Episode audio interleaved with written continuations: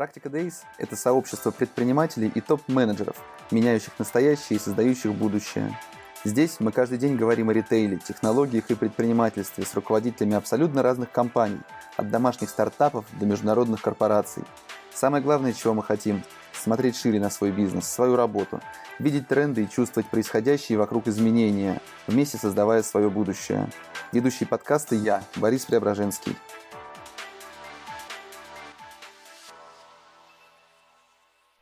Всем доброе утро, Практика Days. Со мной Борисом Преображенским снова в эфире. И сегодня у меня в гостях Станислав а, Адволоткин, директор интернет-магазина StreetBeat. StreetBeat – это сеть мультибрендовых магазинов одежды, обуви и аксессуаров. Станислав, привет. Всем привет. А, расскажи, пожалуйста, о StreetBeat, вашей концепции, сети, сколько магазинов в нее сейчас входит? Streetbeat, э, как ты сказал, это федеральная сеть мультибрендовых магазинов э, одежды и обуви, э, спортивных лайфстайл-брендов. Вот так мы себя позиционируем. У нас есть магазины в ключевых городах-миллионниках и не только, от Москвы до Владивостока и от Санкт-Петербурга до Сочи и Астрахани. Сейчас насчитывает сеть 51 магазин Streetbeat и 4 магазина Streetbeat Kids. Причем некоторые магазины Streetbeat э, э, являются такими коллаборацией из двух брендов. Там есть и детский ассортимент, и взрослый. Например, в Европейском в Москве, э, Вегас Каширский и так далее. Сейчас мы продаем в основном одежду и обувь спортивного направления. То есть это мировые известные бренды. Наверняка вы видите ежедневно их на улице. Это Nike, Jordan, Adidas – New Balance, Asics, Puma, Vans, Converse, Saucony, Timberland, North Face а, и так далее. А, у нас есть э, как классические модели обуви и одежды, так и редкие релизы.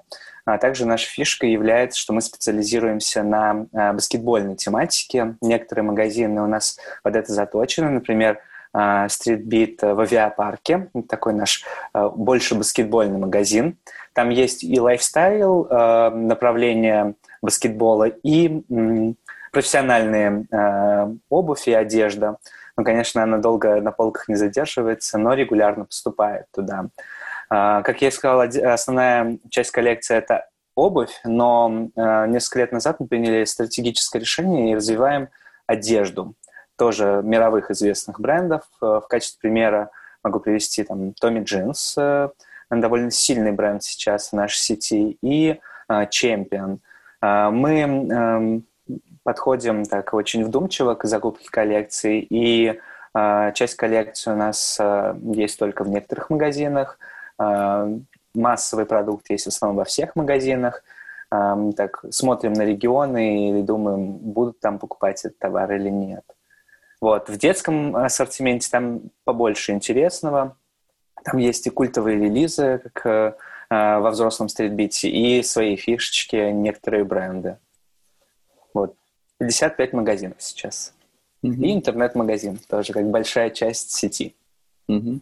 Спасибо. Как обстоят у вас сейчас дела? Что происходит с продажами?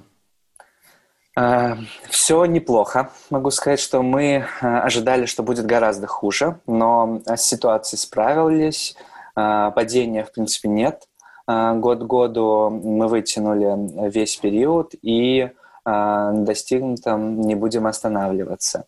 А, как я и говорил, мы прям очень точно подходим к закупке коллекции. Я думаю, что благодаря этому мы смогли вытянуть, в принципе, сезон, которого у нас не было, потому что март-апрель — это наши главные сезоны в ритейле. И мы достойно их прошли в интернет-магазине во время закрытия магазинов, ну и много всего интересного сделали, чтобы прокачать свои продажи. Угу. Слушай, а как соотносится сейчас э, онлайн с офлайном? Можешь поделиться? Да, у нас сейчас Яком порядка 30% составляет э, доля в бизнесе накопительно э, за этот год. Но в прошлом году, конечно, цифры были значительно ниже. Но вы ожидаете, что доля Якома откатится обратно, или все-таки это уже такая стабилизировавшаяся система 30-процентная?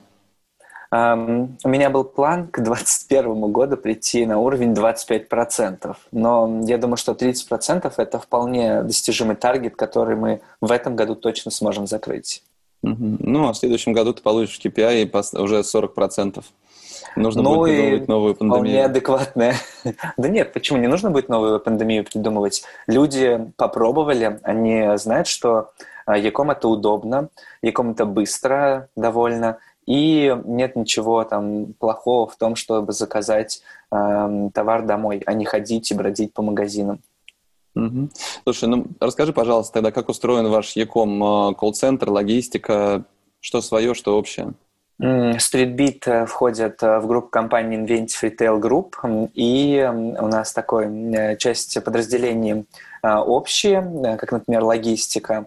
У нас один директор по логистике, один отдел интернет-логистики, вот, но при этом колл-центр э, у нас разбит по брендам, потому что соответствующие компетенции должны быть у сотрудников. Э, колл-центр у нас аутсорсный, э, и э, на нескольких площадках располагается э, управление интернет-магазином да, из офиса. Э, мы в этом плане независимы от других брендов. С точки зрения э, разработки у нас единый контур разработки, как э, веб-IT, так и департамент IT-разработок. Э, поэтому здесь э, преимуществами группы компаний мы, конечно, пользуемся, и некоторые продукты внедряем быстрее э, или дешевле, потому что это сразу для всех делается. Угу. Слушай, ну если говорить про какие-то проблемы и сложности в последние месяцы, были ли у вас какие-то свои специфические, или это были общие, связанные с инфраструктурой Inventive? На самом деле были проблемы, конечно, с логистикой, с доставкой в первую очередь, но они были не только у нас, не только у StreetBeat или Unventive Retail Group, они были у всех, так как кратный рост э, заказов, э, но он, конечно, был на уровне, наверное, декабря месяца, но, э, как я понимаю, все-таки за счет того, что были отменены многие рейсы в дальние регионы, самолет в первую очередь, э, скорость э, последней мили очень сильно пострадала. И поэтому мы ощутили это прям сполна. У нас было очень много доставок э, в стритбите, так у нас не очень большой, по сравнению, с рестором средний чек, э, то в штуках у нас было гораздо больше доставок. Вот. И мы, соответственно, хлебнули негатива много, но это было, конечно, связано в первую очередь с тем, что э, был хаос, и э, там некоторые транспортные э, не выдерживали, у кого-то ломались транспортировочные ленты, у кого-то машины не могли проехать, кого-то не пускали в город, ну, то есть там было масса-масса случаев, почему заказ мог быть не доставлен конечному покупателю. Хорошо, а интересного, что получилось реализовать в последнее время? Какие-то новые проекты, что-то делали как раз в прицелом, может быть, уже на следующий год? А, да, на самом деле много интересного, что запустили и ускорили внедрение. Например, у нас э, стартовал очень интересный проект, многие уже об этом рассказали. Мы, э, так как столкнулись с большим количеством заказов, и у нас возникла необходимость очень быстро масштабировать исходящую линию на подтверждение заказов, горячую линию на прием звонков, обращений. А, мы обучили наших сотрудников розницы, которые сидели по домам, и наделили их компетенциями и начали подтверждать заказы их силами в первую очередь.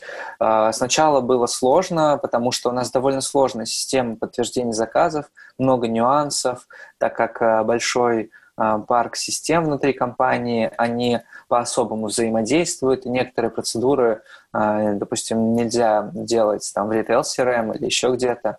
Вот этому всему пришлось учить по-живому. А, но а, мы с коллегами, предвидя пандемию, еще в середине марта уже начали собираться и согласовывать план. А у нас было несколько планов взаимодействия, как мы будем действовать в случае, если. Вот. И по одному из сценариев пошли. У нас не было никакого хаоса, мы четко знали, что должны делать, кто за какой материал отвечает, что куда бежит, с кем разговаривает и так далее. А, поэтому довольно слаженно у нас получилось работать, но было очень напряженно и нервно, конечно. Мы ежедневно выходили на созвоны, 7 а, дней в неделю, а, в час дня мы собирались с коллегами, обсуждали проблемы, искали решения и тут же запускали изменения в компании. Часть эм, того, что мы там напланировали, мы до сих пор делаем. Также мы получили много обратной связи от наших сотрудников розницы, которые пришли свежим взглядом, сказали, какие есть неудобства, проблемы, визуальные проблемы в интерфейсе и так далее. И мы благодаря этому набору задач вот до сих пор идем и улучшаем user experience наших операторов, потому что это важная составляющая. Мы как бы на это даже не смотрели никогда, потому что есть обучение, есть процесс обучения а, в системах, э, говорят, вот так можно, так нельзя, и по-другому не дано. А тут, э, так как розница у нас э, довольно сильная, и у них тоже есть очень большое количество обучений, техник различных, они начали говорить о том, что, ну вот вы говорите, что это нельзя делать, а почему? Вот это работает неудобно, давайте придумаем, как это сделать удобно и быстрее. И вот благодаря таким вопросам и спорам у нас а, в итоге roadmap родился того, что нам нужно делать, и улучшать в процессах в первую очередь. Вот, часть мы запустили, что-то вот до сих пор запускаем. А, например, вот недавно мы наконец допилили все системы и принимаем электронные подарочные карты на сайтах – принимаем а, подарочные карты, которые в рознице продаются. Раньше у нас э, не было возможности, так как там была большая разработка, дорогая во всех системах, но а, приоритеты были изменены, и все, э, все задачи были направлены на максимизацию продаж, конечно же, в этот период. Ну и сейчас в том числе. Слушай, ну вы оставили пока еще в линии телефонной ваших сотрудников розничных магазинов или уже завершили этот проект, отключили их? В рамках стритбита до сих пор функционирует колл-центр, и мы не собираемся от него отказываться. Мы думаем, что трафик в наших магазинах, он будет не такой высокий, как э, до пандемии, в связи с тем, что ну, люди будут бояться ходить или будут ходить в торговые центры целенаправленно. Мы бы хотели сохранить полный штат наших сотрудников, потому что мы вкладываемся в их обучение, они у нас компетентные ребята, э, навыками продаж э, обладают, поэтому мы э, будем делать такой гибридный колл-центр, часть которого будет состоять из сотрудников розницы, которые в часть рабочей смены или после рабочей смены смогут дополнительно заработать или там, в случае минимальной нагрузки смогут усилить тот фронт работы, где это необходимо. Ты сказал, что вы готовились еще в середине марта к тому, что произойдет. Сейчас вы готовитесь к чему-то? Нет, сейчас мы не готовимся, но у нас есть план, по которому мы всегда можем пойти. У нас есть ЕКОМ комитет, который э, в случае чего запустит план А, Б или С. Там все роли уже расписаны давно, и э, суматохи не будет. Ты рассказал про подарочные сертификаты, по сути, затронув э, тематику омниканальности. Можешь рассказать, как она у вас устроена и чего, возможно, и не хватает до идеального состояния? Угу. Омниканальность у нас э, бесшовная, но с некоторым швом. Мы, конечно, делаем все, что делает сейчас рынок. У нас есть пикапы из магазинов, а, есть э, доставки из магазинов. Кстати, немногие это делают. А, так как товар у нас э, разнородный, то есть размерные ряды, а, его должно быть много для удовлетворения спроса и продаж.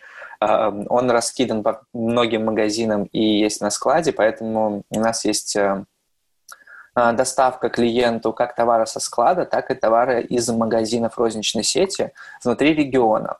Также мы подключили магазины Москвы к а, доставки в регионы. В первую очередь это касается, конечно, таких уникальных релизных моделей, которые а, выделяются в небольшом очень объеме, в принципе, на нашу сеть, ну и на всю страну в том числе. А, и по некоторым причинам они недоступны в региональных магазинах, так как они в некоторых магазинах Москвы только стоят, в трех-четырех. Соответственно, всю сеть мы покрыть не можем. Но спрос в регионах есть на этот товар, поэтому мы даем возможность по предоплате заказать этот товар клиенту на доставку а, в его регион.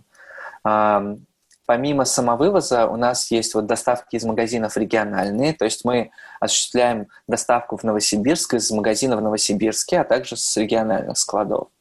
А, вот, а так основные принципы омниканальности выполнены. Единственное, что мы еще не запустили, но вот в ближайшее время сделаем, это доставка товара со склада под заказ клиента – а, но это будет касаться, конечно, новых коллекций и а, уникального товара, который изначально предполагался только на Яком канал, и, соответственно, в магазин его можно будет тоже получить, примерить и в случае необходимости отказаться.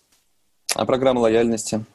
А программа лояльности у нас общая и сквозная, в принципе, э, не более того, у нас э, ребята рассказывали до этого, до меня э, у тебя на завтраках был Андрей Васильев, директор интернет-магазина Рестор, и Сережа Ерофеев, директор Меркубиков Лего. Так вот, у нас бэкэнд сайта – это такая общая система, которая вбирает в себя четыре сайта по факту, и э, все настройки там сделаны там, с нашим ритейлом, и они сквозные. То есть регистрируясь на стритбите, э, ты получаешь единый личный кабинет со всеми остальными нашими брендами. Но программа лояльности у нас пока у каждого бренда своя. Мы э, предполагаем, что у нас запустится какой-то апдейт программы лояльности, чтобы э, больше было пересечение э, наших покупателей внутри группы компаний, и бенефитов больше было у покупателей, которые э, покупают э, iPhone в Ресторе, и у них будет возможность списать бонусы, например, в стритбите или купить конструктор в Лего. Угу. То есть, зайдя в торговом центре в магазин, скажем, Рестора, либо отметившись там на кассе, либо засветившись в приложении, принципе, ваш находящийся в том же торговом центре магазин, ну, как бы может узнать об этом и отправить мне какие-то там, начинать слать пуши, э, смс-ки, вайберы с приглашением зайти к ним, правильно? А, ну, не совсем так. Мы, конечно, не хотим настолько агрессивный маркетинг делать, но э, если у человека будет одна карта лояльности, которая позволит ему использовать бонусы во всех э, магазинах группы компании, то это, несомненно, будет плюс. А, то есть, как я и говорил, ты покупаешь в ресторе iPhone, а, за него тебе приходят бонусные баллы. Но тебе второй iPhone не нужен прямо сейчас. А ты идешь в StreetBit и списываешь а, до 30% этими баллами покупку на кроссовки или там на одежду. Или идешь в Nike и покупаешь там какой-то аксессуар себе, ну или новую пару Nike. Угу. А, у меня еще вопрос возник. Я смотрел, когда ваш сайт, у вас так скромно очень указан номер телефона на uh-huh. десктопе и достаточно сильно спрятан на мобильном телефоне. Uh-huh. А, вы специально снижаете нагрузку на колл-центр или э, для чего это сделано и планируете, или может вы вообще в дальнейшем его убрать с сайта? А, нет, э, убрать мы не, не планируем телефон, но это на самом деле история такая, кто мой покупатель. Мой покупатель мне обычно не звонит, он мне пишет в Инстаграм. Поэтому ну, наличие телефона – это второстепенная такая история. Вот. И да, мы сознательно его сделали маленьким, убрали а, туда, куда нужно – человек, которому надо, точно найдет наш номер телефона. И горячая линия у нас на это работает, звонки поступают ежедневно и в довольно большом объеме, кстати, по разным вопросам. А, суть в чем? Мы понимаем, что а, многие запросы, которые к нам поступают по телефону, связаны не напрямую с конверсией покупателя, не с проблемой покупателя. Они связаны с тем, что э, ребята нас спрашивают, а будут ли у нас вот эти кроссовки, а будут ли вот этот релиз, а привезете ли вы вот, э, вот такую коллекцию и так далее. Э, поэтому э, мы для себя решили, что основной канал коммуникации у нас соцсети, и в них отвечаем моментально практически днем и решаем вопросы все в рамках одного окна, туда, куда обратился покупатель. Если он обратился в Инстаграм, то мы в Инстаграме решаем его вопрос. Если обратился ВКонтакте, то там. Вот, это, наверное, специфика такая Якома именно на молодежную аудиторию, что телефон это вообще не важная часть. А, заказы по телефону практически не оформляются. Это очень маленький процент. Угу. Расскажи, пожалуйста, как устроена коммуникация в социальных сетях у вас? Ну, за это отвечает отдел маркетинг, могу сразу сказать, но у нас есть определенный uh, tone of voice. Мы а, и он причем разный в соцсетях и, в принципе, в магазинах и на сайте. А, да, мы общаемся с покупателем на «ты» а, в рамках сайта, но не тыкаем, а не выкаем, короче, основной наш посыл, потому что нашему покупателю это комфортно, нам так комфортно, мы, в принципе, у нас довольно молодая команда, мы все общаемся вот как друзья, как э, такие бро, а, и благодаря этому вот этот дух, он передается и покупателям, и в таком ключе у нас строится вся коммуникация. Плюс, конечно же, я считаю, что StreetBeat — это одна из немногих сетей в России э, в, этом, в этом сегменте, которая заморачивается по поводу контента. То есть э, наш э, бренд-менеджер, она прям очень щепетильно относится к съемкам, к новым коллекциям, к тому, как бренд представлен и вообще, что бренд несет. А, так как мы развиваемся вокруг комьюнити баскетбола и а, фестивалей рэп-культуры, хип-хоп исполнителей, вот этот дух, он как бы сквозит через все наши а, посты, через все сторис и так далее. Ну, то есть э, вам клиент в Инстаграме может написать, э, бро, чекни на стоке в авиапарке да, пару да, найков. так и пишет. Только еще и матерятся при этом. И вы... Мы, конечно, отвечаем нормально, но мы привыкли к этому. Да, это очень нормальный диалог для нас. То есть полностью оформить заказ, указать адрес доставки, все можно через Инстаграм тоже, да? Без проблем, а, но, конечно, мы бы э, в первую очередь ориентировали клиента на сайт, потому что и в приложении очень удобно мы сделали оформление заказа. Если человеку нужно оформить один кроссовок на доставку, это делается за 35 а, секунд, не больше. А, у нас есть быстрый заказ, тут же оплата, а, все данные, которые нужны, вводятся в одном месте, а, не будет никто звонить, если это не нужно для подтверждения заказа, потому что, кстати, как мы поняли, нашим покупателям не нужно, чтобы им звонили. То есть они говорят, ну, это нормально, я у вас заказал, да, а зачем мне звонить? И подтверждайте заказ. Я заказал, вы мне как бы по умолчанию вы должны подтвердить. Угу. Слушай, а скажи, у вас очень большая доля трафика идет с мобильных устройств, устройств правильно? Да, все верно. Э, ваш сайт производит абсолютное впечатление, что вы следовали как раз концепции, принципу Mobile First при его разработке. А что это вам дало? Ты можешь как-то оценить именно этот подход в разработке сайта?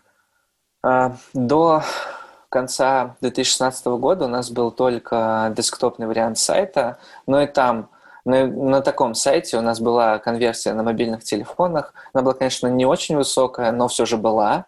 Вот, э, с 2016 года мы приняли для себя решение и начали разрабатывать первый э, на тот момент э, вариант адаптива, и уже на тот момент стало ясно, что наша аудитория полностью мобильно, я бы сказал, даже не полностью, а тотально, да.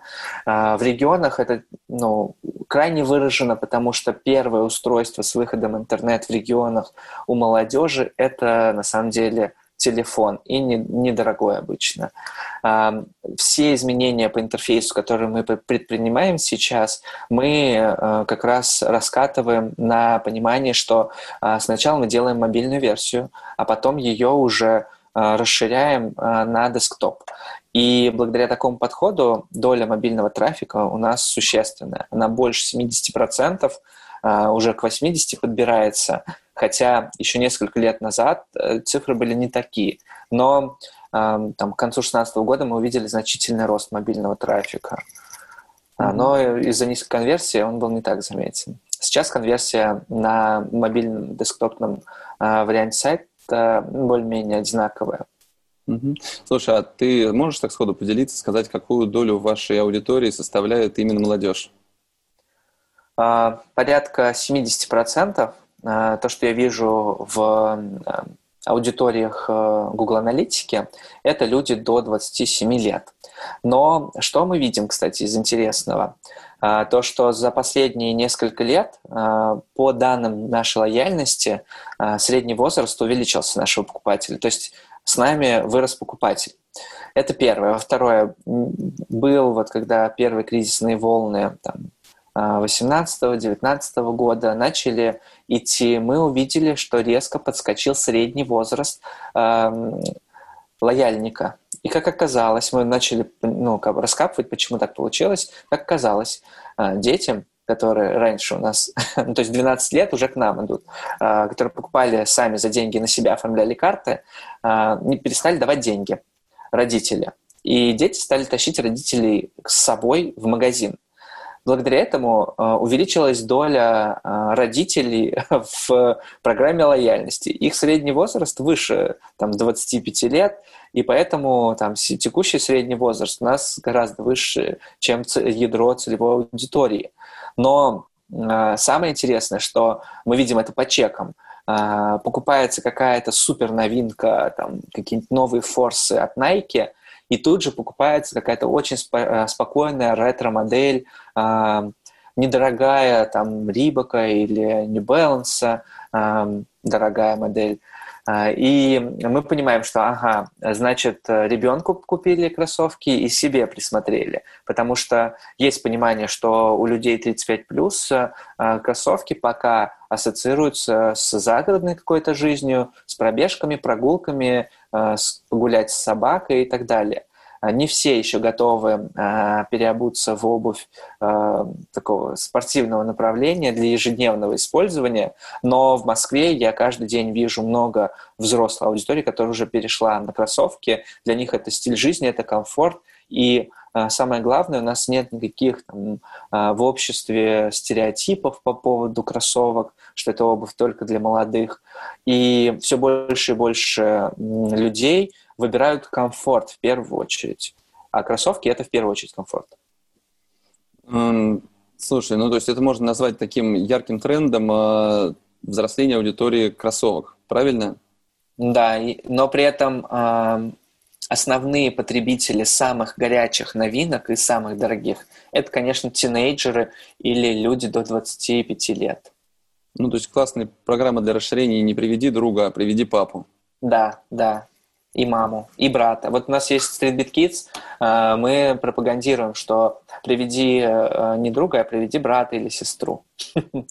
Это тоже работает, потому что э, я периодически выезжаю в магазины, в поля, чтобы пообщаться с покупателем, просто поработать как сотрудник, помочь рознице в периоды очень высокого спроса.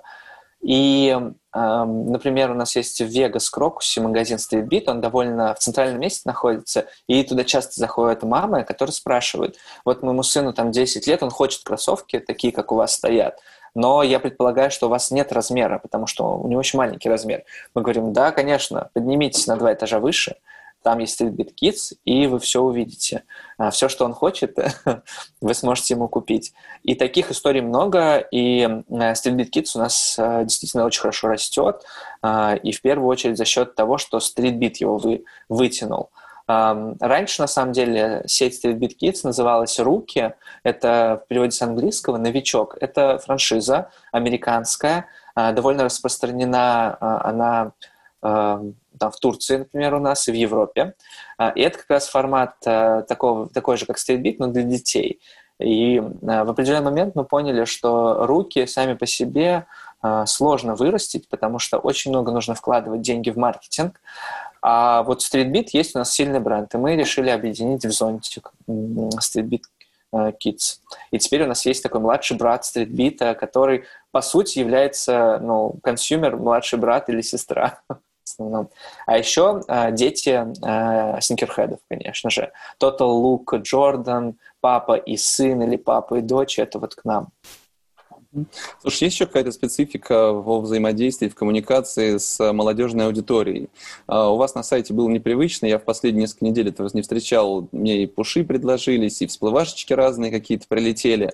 Это именно uh-huh. ориентировано на эту аудиторию? Так можно назвать какой-то спецификой, что они еще реагируют а, позитивно на все эти всплывашки? А, но я не проводил такого глубокого анализа по э, аудитории возраста, да, кто у нас на пуши эти подписаны, как реагируют. По мне кажется, что э, пушами пользуются больше веб-пушами в первую очередь. Э, это взрослые ретрограды, которые э, используют десктоп, у которых есть десктоп. Э, там, в отличие от молодежи, у которых нет э, компьютера настольного, он им не нужен в ежедневной рутине. Э, вот, поэтому мы используем еще и mobile пуши э, в, э, в Google Chrome, они есть. Вот. Но на самом деле основную историю с пушами мы э, раскатываем в приложении, потому что у нас есть мобильное приложение, оно очень хорошо выстрелило. Мы его как пилот запускали, но поняли, что все, нужно делать прям правильное приложение, которое соответствует запросам покупателей в 2020 году и будем в дальнейшем фокусироваться именно на приложении и все, что с ним связано. Угу. Слушай, ну расскажи, пожалуйста, про приложение. Я посмотрел, так понимаю, оно достаточно простое. Это каталог товаров и каких-то возможностей примерить э, виртуально кроссовки себе на ноги. Что-то да. такое сделать пока еще нет. А у меня угу. на одной из офлайновых конференций в доковидную эру выступал э, Женя Усенко и рассказывал как раз о будущем, о том, что нам дает э, всякая дополненная реальность, как это можно использовать в ритейле. Но пока я этого не вижу в приложении. Есть ли такие планы и чего не хватает вашему угу. приложению до идеала? А, мы сейчас используем, на самом деле, очень простое решение, конструктор, а, минимум вложений, максимум отдачи, очень быстрая окупаемость, а, неоднократная причем. И что интересного, большинству пользователей нужно, что в приложении, это удобно быстро купить, оплатить и как-то повзаимодействовать. В первую очередь, мне кажется, что сторителлинг – это самая сильная ключевая история для приложения в нашем сегменте. Эм, вот на сайте у нас, например, есть сникер-энциклопедия, в которой мы рассказываем э, исторические или ретроспективные истории про модели, про людей, которые создают эти модели, или атлетов, которыми вдохновляются, когда создают какие-то модели.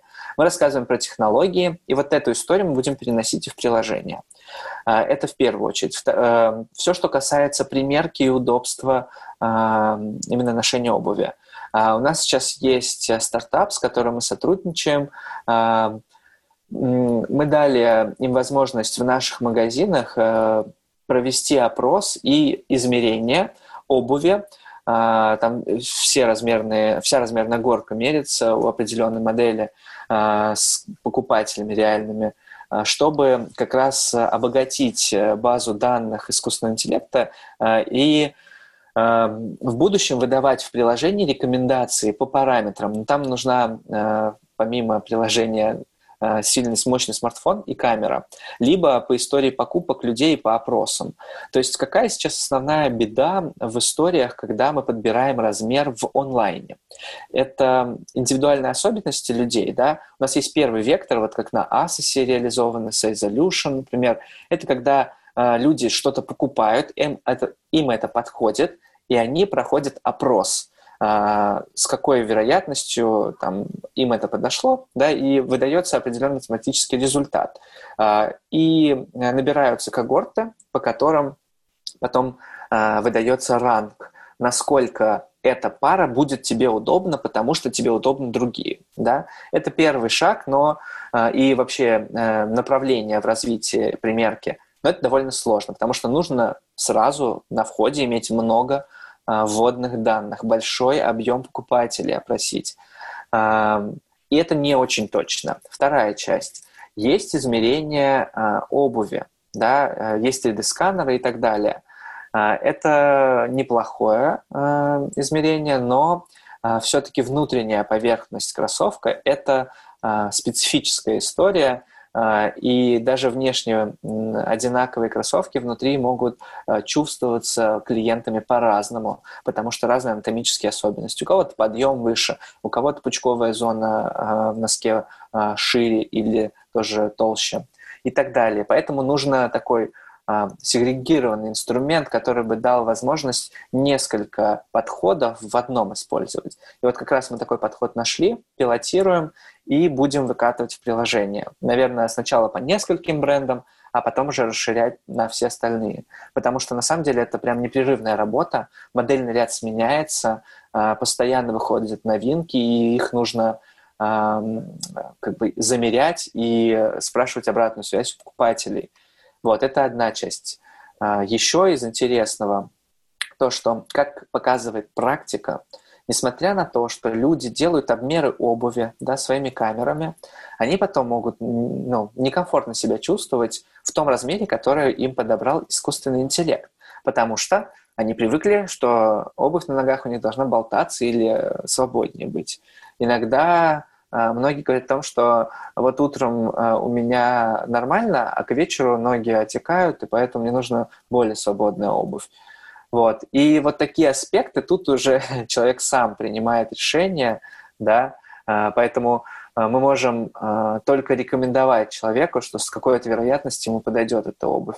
Так, эта тема очень интересная. И она касается в первую очередь примерки именно такой живой. Да? Все, что касается AR-технологий, это игрушки. Да, хорошо посмотреть, как на ноге у тебя будут выглядеть эти кроссовки, но это игрушка. Сейчас э, нормального применения этой технологии я не видел. Да, гиганты играют в нее, это инфоповод, это маркетинговый повод – а, я читал интервью ребят Wannaby, которые одни из первых сделали AR-кроссовок на ногу, и они говорят, что это чистый маркетинг и пиар. То есть никакой практической пользы не приносит этот, эта технология на данном этапе. Но телефоны эволюционируют очень быстро, технологии идут вперед, процессор становится компактнее и мощнее, поэтому там в ближайшие пять лет, я думаю, эта технология будет востребована. Но это не то, куда нужно развиваться. Я думаю, что будущее все-таки в нашем, э, нашей отрасли за 3D. 3D э, принтингом в первую очередь. Э, глобальное производство, огромное количество отходов производства имеет все больше негативных влияний на умы покупателей, и молодая аудитория, она уже с трепетом к этому относится и они ответственно потребляют сейчас э, товар. А, кстати, благодаря э, вот такому исследованию, что молодежь, она как бы довольно эко-ответственна, мы запустили направление сникерспа. Это химчистка для обуви, э, которая может привести в порядок пару, в которой, ну, которая очень нехорошо не выглядит, но она может тебе еще некоторое время послужить. То есть такое ответственное отношение к потреблению – это тренд. Поэтому локальное производство, под локальный запрос, а 3D-принтинг это удовлетворяет, а, как раз а, будет иметь успех в будущем. Плюс тут э, сокращаются операции по логистике, сокращается время отшива кроссовка и продажи, потому что ну, сейчас есть целый цикл – перед тем, как мы заказываем кроссовок, и э, когда он встанет, да, обычно это 9-12 месяцев минимум, а иногда и дольше. А когда разрабатывается концепт, так это еще дольше. Поэтому э, будущее все-таки, я думаю, за 3D-принтерами и э, подпиской, наверное, на э, визуальные модели какие-то и печать либо у себя дома, либо в ближайшем каком-то 3D-ателье. Круто. Слушай, ну тогда заканчивая про мобильное приложение, можешь поделиться какими-нибудь данными по его эффективности, насколько чаще совершают покупки ваши клиенты, установившие приложение, или общим объемом? Э, да, мы на самом деле э, пошли по пути, что мы не промоутировали э, никак приложение, мы его только через нашу лояльную базу прокачиваем. У нас есть стенды в магазинах, закрывающие баннеры большие, в магазинах с обратной стороны витрины есть шелфтокеры и магнитные панели внутри магазина, там, где, там, допустим, нет никакой текущей инициативы какого-то бренда. Вот. Сейчас у нас эм, инсталлов в приложении э, одна треть от нашей базы э, лояльных покупателей. Э, с ноября месяца, с ноября 2019 года мы одну треть собрали от общего объема базы, который у нас практически 6 лет собирается, база лояльников. Вот.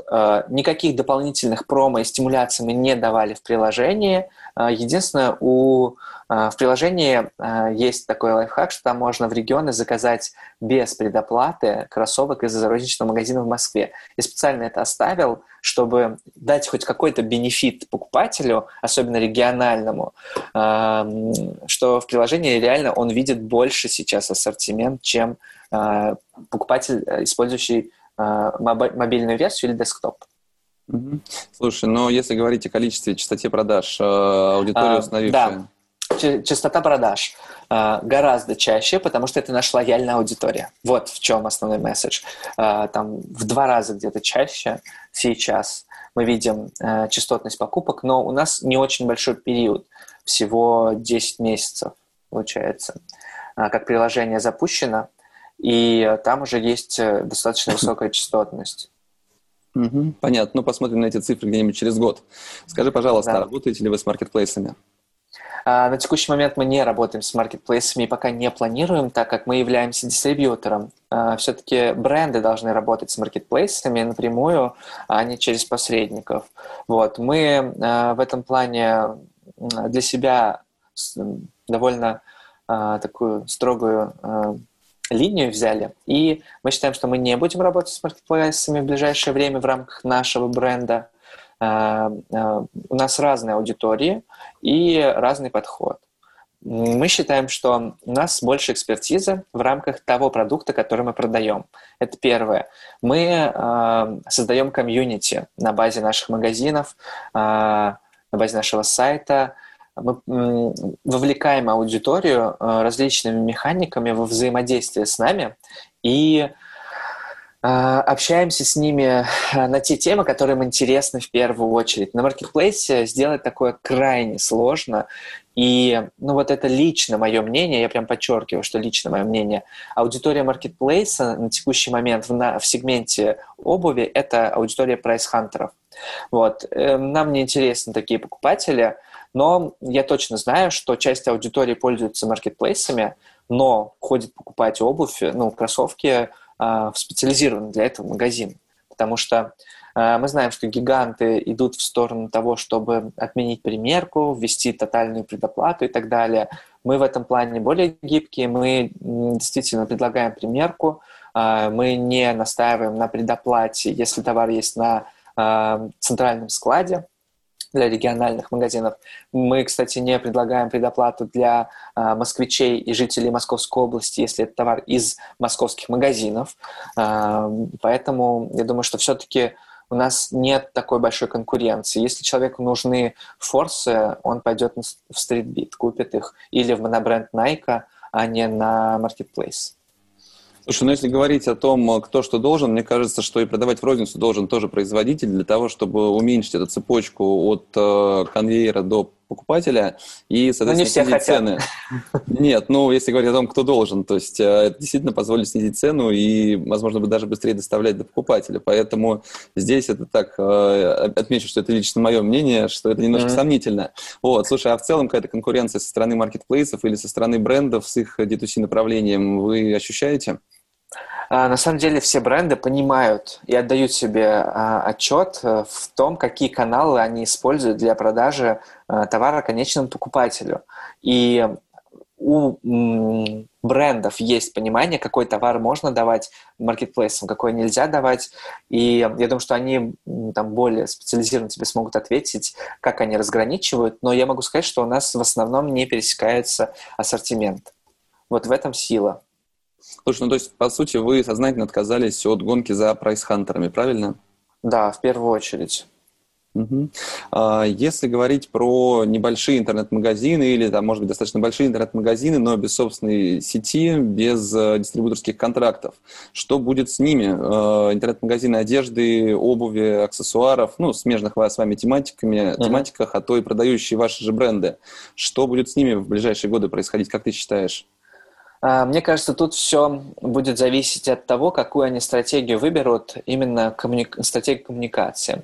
А, я считаю, что на нашем рынке есть место всем, и маленьким магазинам в том числе, но для того, чтобы этим магазинам выжить, а, цена это недостаточно, и тем более они не могут дать э, цену на скидках, ту, которую могут дать крупные ритейлеры. Они должны создавать комьюнити и сообщества интересов, локальные сообщества – на основе каких-то точечных э, историй или там, векторов, назовем это так, э, видов спорта. Допустим, а, в России довольно сильны маленькие магазины, а, они там в единичном экземпляре или несколько штук в скейтерской тематике, например, и они живут и нормально себя чувствуют. Они продают такие же бренды, как и мы, а, но не в тех объемах, но это им хватает для операционной деятельности. А, есть э, в Европе и в Америке, ты наверняка знаешь, целые а, бренды, которые живут только в рамках якомов и продаются только на тематических локальных площадках. У нас, кстати, тоже есть несколько брендов таких. Например, один из брендов – это Parkland – это канадский бренд, который делает детские и взрослые рюкзаки из переработанного полиэстера и бутылок PET-1. А, и это их ниша. Они делают только этот продукт и продают его только а, локальным а, ребятам, локальным ритейлерам, При этом у них есть хороший сторителлинг, они рассказывают, какую они задачу решают и какие острые социальные экологические проблемы решают. Вот. Поэтому если магазин или бренд найдет в себе силы собрать комьюнити и дать какую-то какой-то бенефит покупателю, то он сможет существовать. То есть ну, мне то кажется, что локальный там одежный, одежный бренд может существовать и выпускать 10 видов худи и маек и прекрасно себя чувствовать. Главное найти нишу и потребителя. Ну, то есть, по сути, небольшой серовоз или небольшой интернет-магазин, который закупается у дистрибуторов э, и пытается удовлетворить существующий спрос, э, ловя его в, не знаю, контекстной рекламе, э, где-то в онлайне, mm-hmm. у них без активных движений в сторону построения сообществ, построения стратегии, инвестиций в маркетинг, по сути, нет вариантов никаких, ты считаешь? Да, да, нет никаких, потому что маркировка обуви, она как бы закрывает путь нелегальному товару, я надеюсь. И бренды, я вижу в последнее время, очень активно следят за ребятами, которые продаются там на э, больших вещевых рынках, э, потому что эта история, ну, история контрафакта в первую очередь, да, она известна э, всем брендам, которые на территории нашей страны продаются. Э, они с ними борются разными способами. Это не дешевое удовольствие для бренда, э, поэтому такими аккуратными шагами все это идет. Но еще теперь законодательство позволяет э, регулировать потоки э, такой продукции. Э, да, я понимаю, почему такой рынок существует, потому что все-таки цена, она решает для некоторых покупателей, и э, многие молодые ребята, у которых нет денег, они хотят выглядеть э, стильно или хотят попасть, попасть в какую-то референтную группу, да, э, обладателей, допустим, последней модели Nike или Adidas, э, и они поэтому идут э, и покупают у такого э, продавца, а, продукт, просто чтобы быть э, в, в том окружении, в котором они хотят находиться. Угу. Спасибо большое, Станислав. Классно, что ты зашел ко мне сегодня. Очень интересный разговор получился. А, что же, будем ждать новостей а, от вашей компании, как получится с мобильным приложением, okay. что в дальнейшем придумают бренды. Спасибо большое, что зашел, и отличного дня тебе. Спасибо, что позвал. Хорошего дня. Напомню, это был подкаст «Практика Дейс», а меня зовут Борис Преображенский. Если вам понравился выпуск, поставьте оценку и оставляйте комментарии. Пишите, какие темы вам интересны и кого позвать в гости в следующий раз. Практика Дейс выходит в прямом эфире каждый будний день у меня на Фейсбуке. Еще видеозапись эфира удобно смотреть на YouTube.